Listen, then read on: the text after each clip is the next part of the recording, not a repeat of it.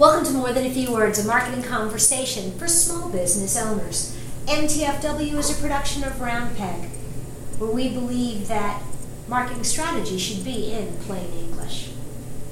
This is Lorraine Ball. And Allison Carter. And today we're going to tell you about our trip to the mall. You know, it's not every job where you get to peruse the fashion mall at Keystone at the Crossing on the clock. Absolutely. And now here's the really funny thing. Neither Allison or I are really what I would say really avid shoppers. No, though I will say Keystone has some excellent people watching. it does. But honestly, we weren't there for the bargains. We there aren't any to be found there. Every now and then there are, but we weren't there for the the uh, fashion and we weren't there for the people. Why were we there? Well, we have had an interesting assignment. We have been working with a client to do several things. One of them is to look at how retailers are using social media. And so we went off to the mall, cameras in hand, mm-hmm. to try to find examples of social media being used. And in the mall, in the stores, kind of that bridging that gap between online and offline. And really, we were looking for more than just social media. We were also looking for web URLs and QR codes and chances to download apps and chances to sign up for email newsletters and even things like charging stations and free Wi-Fi in the mall. How was the mall as a whole entity using digital marketing and digital technology? And I have to admit, I was surprised because I walked into this assuming uh, the Fashion Mall at Keystone is a high end mall. Their typical customers, I'm going to guess, smartphones per capita mm-hmm. in that mall are significantly higher than smartphones per capita in the population at large. Fair. And yet, there was a surprising lack of online offline integration. Now let's let's not mislead people. There definitely were plenty of opportunities for online and offline. I mean, we probably took 50 pictures or more in the mall. But at the same time, there was a very definite divide in the kinds of stores where you saw social media and online calls to action and where you didn't. For example, and this was one I had actually visited right before I came to the mall. I was in Old Navy, mm-hmm. and there was a sign on their jeans wall that said, if you can't find your size, go to our website, you'll find it there. Old Navy is part of the Gap family. Old Navy, Gap, and Banana Republic. We walked into Banana Republic. There was, as I recall, there were, were no social or digital marketing efforts in Banana Republic at all. Not even acknowledgement that Banana Republic has a website. Well, I mean, I think that to some extent, you know, people assume at this day and age that you have a website. I think that it's really more about telling people why they should go there. You know, like in your Old Navy example, can't find the jeans that fit, can't find the color that you want and the size that you need. Order it on our website. And we really found that across the board. By and large, the higher end of the store we were in, the less likely they were to have digital marketing efforts and you know, we kind of got into this conversation about why did we think that was going on. Mm-hmm. Clearly, it's not because they don't think their customers are wired. And they all have, for instance, huge websites with big buying portions. They've all got huge Facebook following, most of them with a million or more fans. So it's not that they're not using these tools, it's simply that they're not promoting them in store. And so what is it about the store experience in the high end brands? Well, my theory is that it really comes back to one of the things that you're paying for when you go to a high end store. In most cases, you're not just paying for the product itself, you're also paying for the service. When you go to Walmart, you expect a certain level of service or lack thereof, right? And you, you expect that you're going to be pointed in a general direction, you're going to have to find it on your own when you walk into Nordstrom, you expect that someone will be able to will be very polite to you will help you find exactly what you're looking for. And i think that that self i think that the digital marketing like the find your size online really encourages self-service whereas these high-end brands still seem to be putting a premium on personal customer service. Because here's the deal I know because I worked in manufacturing, and, and yes, clothing manufacturing is a little different than heating and air conditioning, but I know that jeans are jeans are jeans. And I'm pretty darn sure that the same factory that's pumping out 10,000 pairs of Old Navy jeans are pumping out Gap jeans, are pumping out Banana Republic jeans. There's not really a lot of difference. So why why would I go to Banana Republic? It has to be about that personal touch. Well, and I, I, that seemed to be something across the board. It seemed, and again, this is all conjecture. There's been no science here, but again, it seems that they assume that people already know that they have the online options if they want them, and that if you're in the store, if you've taken the trouble to come in instead of using their online offerings, they're going to take care of you, and they are going to be your link to any digital resources necessary. So okay, so let's let's kind of take a look then at other businesses and not just retail businesses. What is what kind of lessons are there, particularly in this area of customer service? When do you use digital? When do you encourage people to pick up the phone and actually interact with your brand? And how do you find some of those balance points? I think one big lesson is if someone's sitting in front of you, take care of them then and there. Don't drive them somewhere else to do something that you can help them with just as easily. But I think that where some of these stores are missing out on the opportunity is the chance to have a longer conversation with their followers, whether that's through an email list, whether that's through a Facebook or a Twitter page or something like that. People really need a chance to stay in contact. And it doesn't have to be about that customer service angle, it can actually be about serving them better one of my favorite signs that we saw as we were wandering through the mall, and I think it was, I want to say it was Nine West. It was definitely a shoe store because the sign said, let's talk about shoes. Mm-hmm. And underneath it, there was the Facebook and Twitter and maybe Pinterest. Yeah, if they did have Pinterest, it was Nine West. And so in that instance, even as I'm walking down the mall, if I'm not stopping now, it planted that little seed that there was a place I could see more pictures of shoes and, and, and maybe look for them in those environments. And maybe even if you're not going to spontaneously, you know, go home and like their Facebook page, you might be more inclined to like it when an ad pops up. Whether that's a Google AdWords ad when you're doing another search for shoes, maybe you're looking for Zappos, but then you see that Nine West ad that little bug is planted. And the same thing when you're on Facebook. So even if there is not a direct correlation between see the sign, it might lessen the number of touches you need to keep in touch with that person.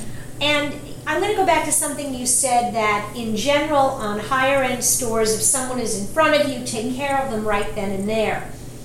One of, I think, the smartest things that I saw mm-hmm. was the encouraging people to apply online for jobs. Yes. I started my career in retail on a sales floor, and particularly on a busy Saturday, the last thing you want to be doing is handing an application, talking to a prospective employee. Um, and so, encouraging people and letting them know this is how we screen our candidates and pushing them to that online, I thought that was a really good use of the online offline. I agree. I think that that is a really good use of the online offline. I guess my concern is that at retail level jobs, internet access might be difficult for some of the people applying for those jobs. I mean, there are libraries and other resources. Actually, at uh, Meijer, where I shop for my groceries, they not only have apply online, they've got computers where you can do it directly. That's not feasible for every store, and obviously Meijer is a huge store on scale in terms of size, on scale with Walmart and that sort of thing. But uh, I like that that they they avoid the problem that you talked about. They don't have to talk to anybody, but at the same time, there's not an added burden on the job seeker. Absolutely. I, I mean, I think that that's, um, and I think I, I, think I've seen that at Target in some of the yeah, bigger Target's Targets got too. it. Department stores might have it. You're not going to see it at a boutique or a smaller store, but you do see it in some of the larger. But the other thing that I like about that is that in the online world, by having people apply online you can also, as an employer, provide them information about the experience of working with you. Mm-hmm. Right, right after they submit an application, you can send them a link to a benefits package, to um, employee standards. Bigger companies have, you know, kind of that standard handout. So you're either giving them more information about what it would be like to work with you, um, kind of answering more of the whys because you know every job interview is is a sale on both sides. Mm-hmm. Do I want to work for you, and do you want to work for me? And so it is an opportunity to to create more of these employment portals. And it is an opportunity at the retail level in a tough job economy. Uh, I'm not sure how much courting the hiring side is doing, but I could be wrong. Okay, but I'm going to uh, answer it for you this way um, because I have worked through and hired through mm-hmm. Both up and down economies. And the companies that do a better job when they don't have to. I agree. Um, that consistently have a reputation for doing that little bit extra. When the economy turns around, when there are more jobs than people, those are the companies that will still mm-hmm. have their pick of candidates. You're absolutely right. All right, but that's going down kind of a different rabbit hole. Let's go back to the retail environment. One of the other things that I really liked, and of course, I think the Apple Store does it better than anybody, but I did see other places as well, is the introduction of iPads into the sales or iPhones or smart devices into the sales process. Being able to schedule an appointment, look up more information, Yes, we both saw employees using them directly and holding them in their hands, but we actually also, which I loved, we saw several instances where iPads were set up for customers to interact with directly. And two, uh, two that I remember that I thought were brilliant. One was the Clinique counter at Nordstrom's. Mm-hmm. And um, guys, I know you're not going to really get this example, but the women in the audience will remember going whether it was to a department store or um, at the drugstore, there were these little sliders that you could play with where you could, you know, uh, skin type and size of pores, and you could kind of put in this information. And when you were all done with either the sliders or looking up on the chart, you could pick out the appropriate makeup for you. Nordstrom's had this wonderful I, iPad app. It didn't really take that long. It was fairly in depth, however. It asked all kinds of the same questions you talked about.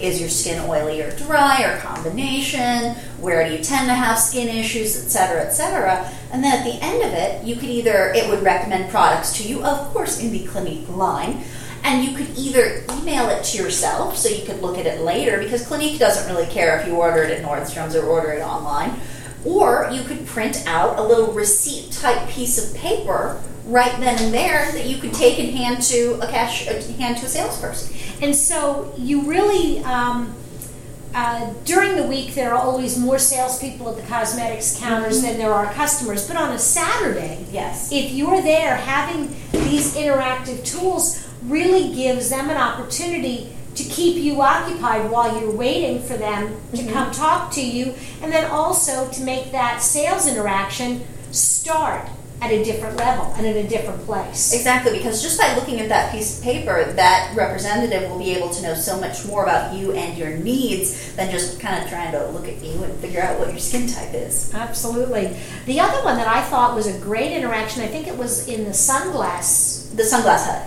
Where you basically did a check-in, kind of their own sort of Foursquare yeah. check-in. But anytime you checked in, you got points in their system, mm-hmm. and it was a wonderful way of tracking how often their customers come in mm-hmm. and how often they buy. Absolutely, and that really is going to help you in other marketing efforts for when you figure out how often to email someone, what kinds of promotions you should email them. Are they going to respond best to a discount, and are they more likely to come in when there's a discount, or are they driven really by brands and they want to know when you have the new Gucci sunglasses in, or whatever the case may be? So, using that in store uh, opportunity, they're actually able to keep up a better marketing relationship out of store.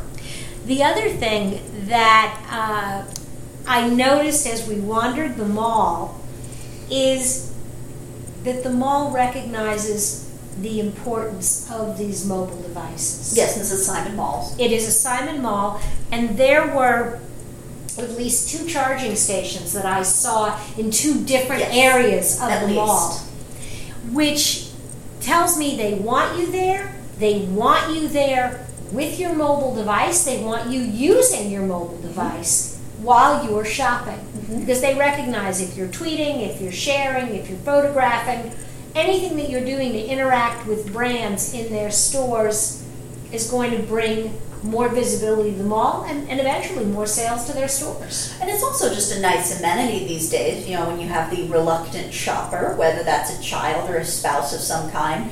Um, you know, they can sit there with their smartphone. If they're running out of juice, they're taken care of. It's also great for people visiting the Apple store or the the Microsoft store. But um, it's really just a great opportunity. And they also have Wi-Fi hotspots that are marked on their maps, just like the bathrooms are now. So really, there's a very concerted effort not only to keep people connected because it helps their business, but also as an amenity that's as important as water fountains or the bathroom. It certainly is. Um, one last kind of online offline blending that I've noticed in a number of the stores that I think is really smart is this opportunity to buy online and either pick up at the store, return to the store. Mm-hmm. It, it's the opportunity that, yes, I'm shopping online, but if I need customer service, mm-hmm. I can have a real person. Um, the movie theaters, you can buy your ticket online, mm-hmm. skip the whole uh, line at the register, get your ticket and go in, or um, Old Navy, not Old Navy, it was Bed Bath and Beyond. Mm-hmm. Buy online if it isn't right, return it to the store. Actually, I worked at Bed Bath and Beyond, and when I was there, they had this cool program for college students. So let's say you were from Indianapolis, but you were going to school in IU. You would essentially come in to Bed Bath and Beyond, and they would give you a scanner that was just like the ones you would to get for the wedding registry. You would go around and scan all the things that you wanted, pay for it, and then you would pick them up in the Bloomington store. Brilliant. So you didn't have to haul all of that in your car. And for someone like me, I went to school 800 miles away. Something like that would have been fantastic. Well, not only um, uh, it avoids the hauling, but um, I remember moving my kids in to, to school and during those two days of moving in, the last thing I wanted to do was spend two hours shopping for supplies. Right, so if you could just go there, right, hit the customer service desk, boom, you're in, you're out. That's a great thing to do.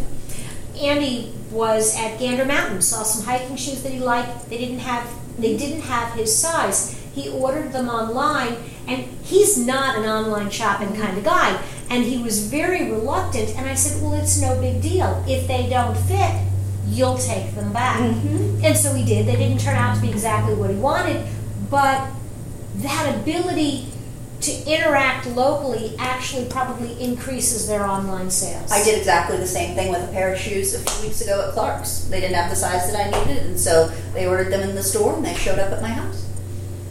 So, bottom line, I think, is that that bridge between online and offline it's getting blurrier. Mm-hmm. It people are moving seamlessly from one to the other, from brick and mortar to click and mortar and I don't know that customers really see those as two separate entities anymore. People care about getting what they want when they want, and it's your job to help them get the tools that are going to let them achieve that. So, your homework today take a trip to the mall. Look at how retailers are starting to use and look for those places where you think they're missing opportunities. Mm-hmm. Learn from their mistakes. Take advantage. Absolutely. If you've enjoyed today's conversation on shopping and online and offline integration, if you want to learn more about content marketing, social media, email marketing, check out our blog at roundpeg.biz. This has been another episode of More Than a Few Words. Thanks for listening.